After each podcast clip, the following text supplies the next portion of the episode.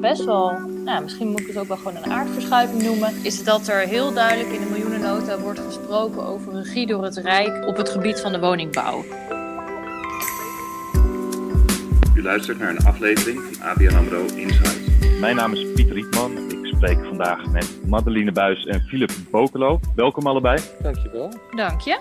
Om even het gevoel mee te geven, wij zitten als economen zitten we nu natuurlijk in die Prinsjesdagstukken en we zitten allemaal op onze deelonderwerpen, maar ook gezamenlijk te bedenken wat er allemaal gaat veranderen door deze Prinsjesdag. Jullie hebben verstand van eh, de woningmarkt. Philip, mag ik bij jou beginnen? Ik, eh, ik ben benieuwd, wat zijn, de, wat zijn de hoofdlijnen uit deze Prinsjesdag voor wat betreft de woningmarkt? Aan de ene kant uh, wordt de bouw enigszins gestimuleerd. Daar zijn een aantal maatregelen voor. En uh, als het gaat om woningkopers, zijn de maatregelen eigenlijk vrij beperkt. De maatregel die er is getroffen is, uh, geldt vooral voor woningstarters. Woningstarters tot 35 jaar, die krijgen een korting op hun overdrachtsbelasting. Tot dusver moesten die 2% betalen, maar als het aan het kabinet ligt, wordt dat 0%. Dat is een belangrijke verandering. En voor huurders is het zo dat de huurders die krap zitten, die uh, kunnen, als het goed is, van de corporaties enige huurverlichting krijgen.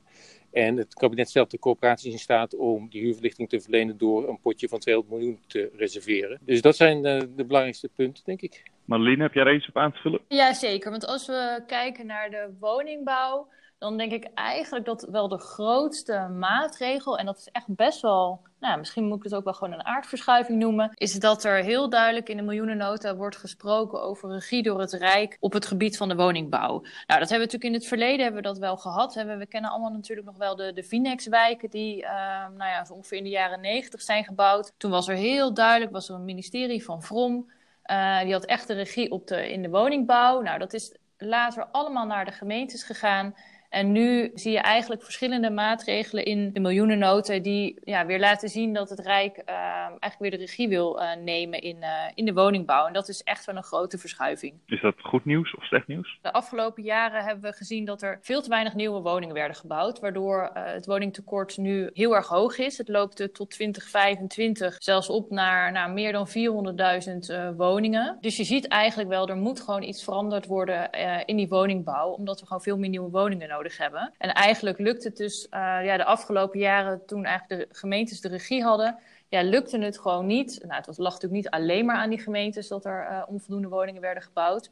Maar je ziet gewoon, er moet eigenlijk een soort extra impuls komen in die woningbouw. En ja, het Rijk heeft nu gezegd, ja, dat, uh, daar gaan wij veel meer op richten. Die extra impuls voor de woningbouw, hè, komt dat er nou ook door die verlaging van de verhuurdersheffing? Nou, dat komt er, komt er deels. Uh, Philip had het natuurlijk net al eventjes over, over die um, minder huur voor huurders. Echt, die bijvoorbeeld in financiële problemen komen.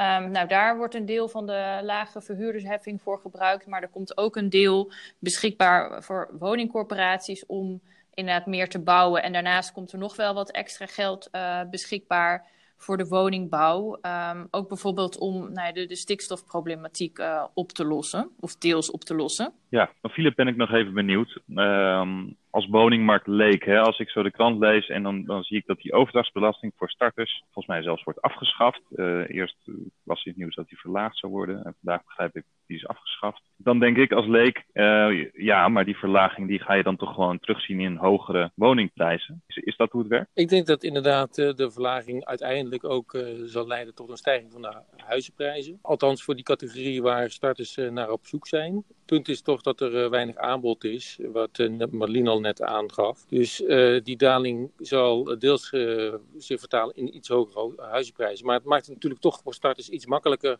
om de woningmarkt te betreden. Dus er is wel degelijk een groep die erbij gebaat is bij deze afschaffing. Komt dat dan ook doordat het voor een andere groep weer omhoog gaat? Nou ja, uh, voor de starters, voor de koopstarters uh, gaat uh, de belasting omlaag. Maar de beleggers die zullen wat meer moeten betalen.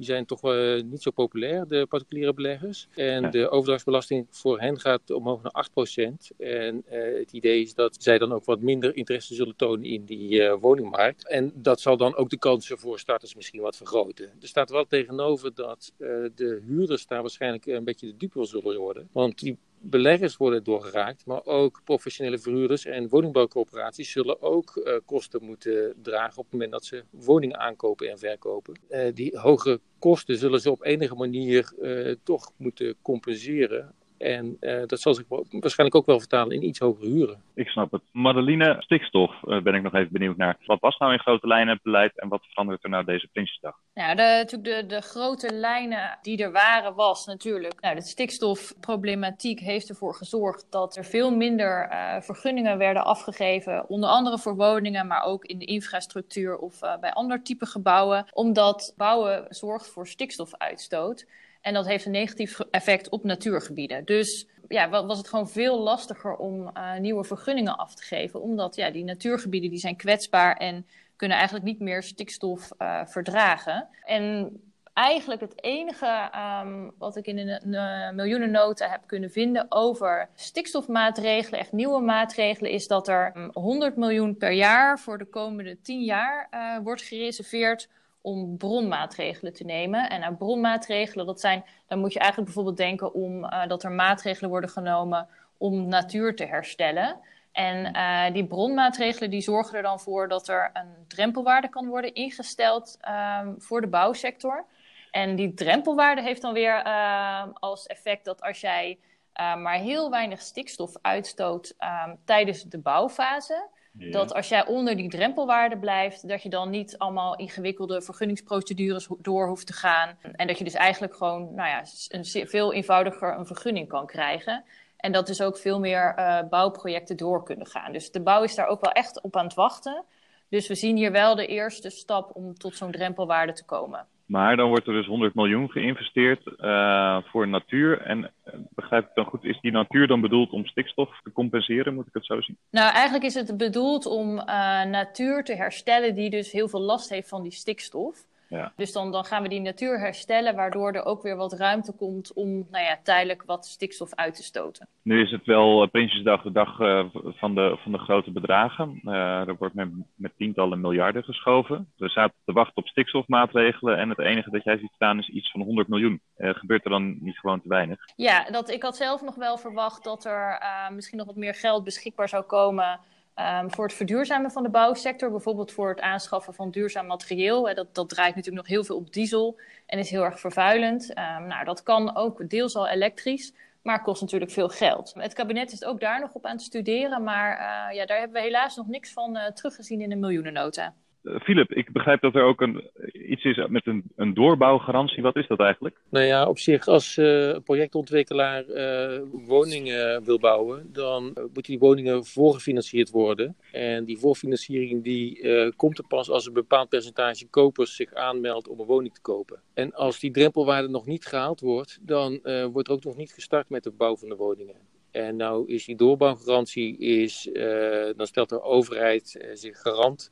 Dan kunnen die bouwers toch, ook al is er slechts 60% in plaats van 70% van de woningen verkocht, toch al beginnen met bouwen. En dat zorgt ervoor dat de bouw in deze tijden waarin een groot tekort is aan woningen toch kan doorgaan. Dus dat helpt de bouw, ook mochten er uh, weinig kopers zijn, dat is op dit moment nog niet aan de orde, maar mochten zich te weinig kopers melden op enig moment, bijvoorbeeld als de crisis nog harder aangrijpt, dan gaat de bouw gewoon door. Helder. Uh, Madeline, er wordt heel vaak gezegd, de laatste Prinsjesdag voor de verkiezingen, dan zijn er geen grote beleidswijzigingen meer. Is nou over uh, deze Prinsjesdag op het gebied van de woningmarkt te zeggen van er zijn nog echt grote lijnen, dingen die op grote schaal anders gaan op het gebied van de woningmarkt? Nee, nou kijk, als ik, als ik daar echt naar kijk, ik vind gewoon de, de, regie die dan de Rijksoverheid nu weer terugneemt, dat vind ik toch echt wel een grote beleidswijziging. Zeker ook hè, als je zegt van nou we gaan natuurlijk richting de verkiezingen, vind ik dat toch nog wel een grote wijziging. Tuurlijk, dat moet allemaal nog uitgewerkt worden, maar dat is toch wel echt een, nou, een verandering ten opzichte van nou, dat woningmarktbeleid gewoon de afgelopen jaren is geweest. De huidige nota die laat toch zien dat er wel sprake is van minder grote animo voor beleggers uh, op de woningmarkt. En dat zien we in de, in de hogere overdrachtsbelasting die uh, beleggers moeten betalen. Maar ook in meer mogelijkheden voor uh, opkoopbescherming. Als beleggers een huis willen kopen in een wijk waar misschien al veel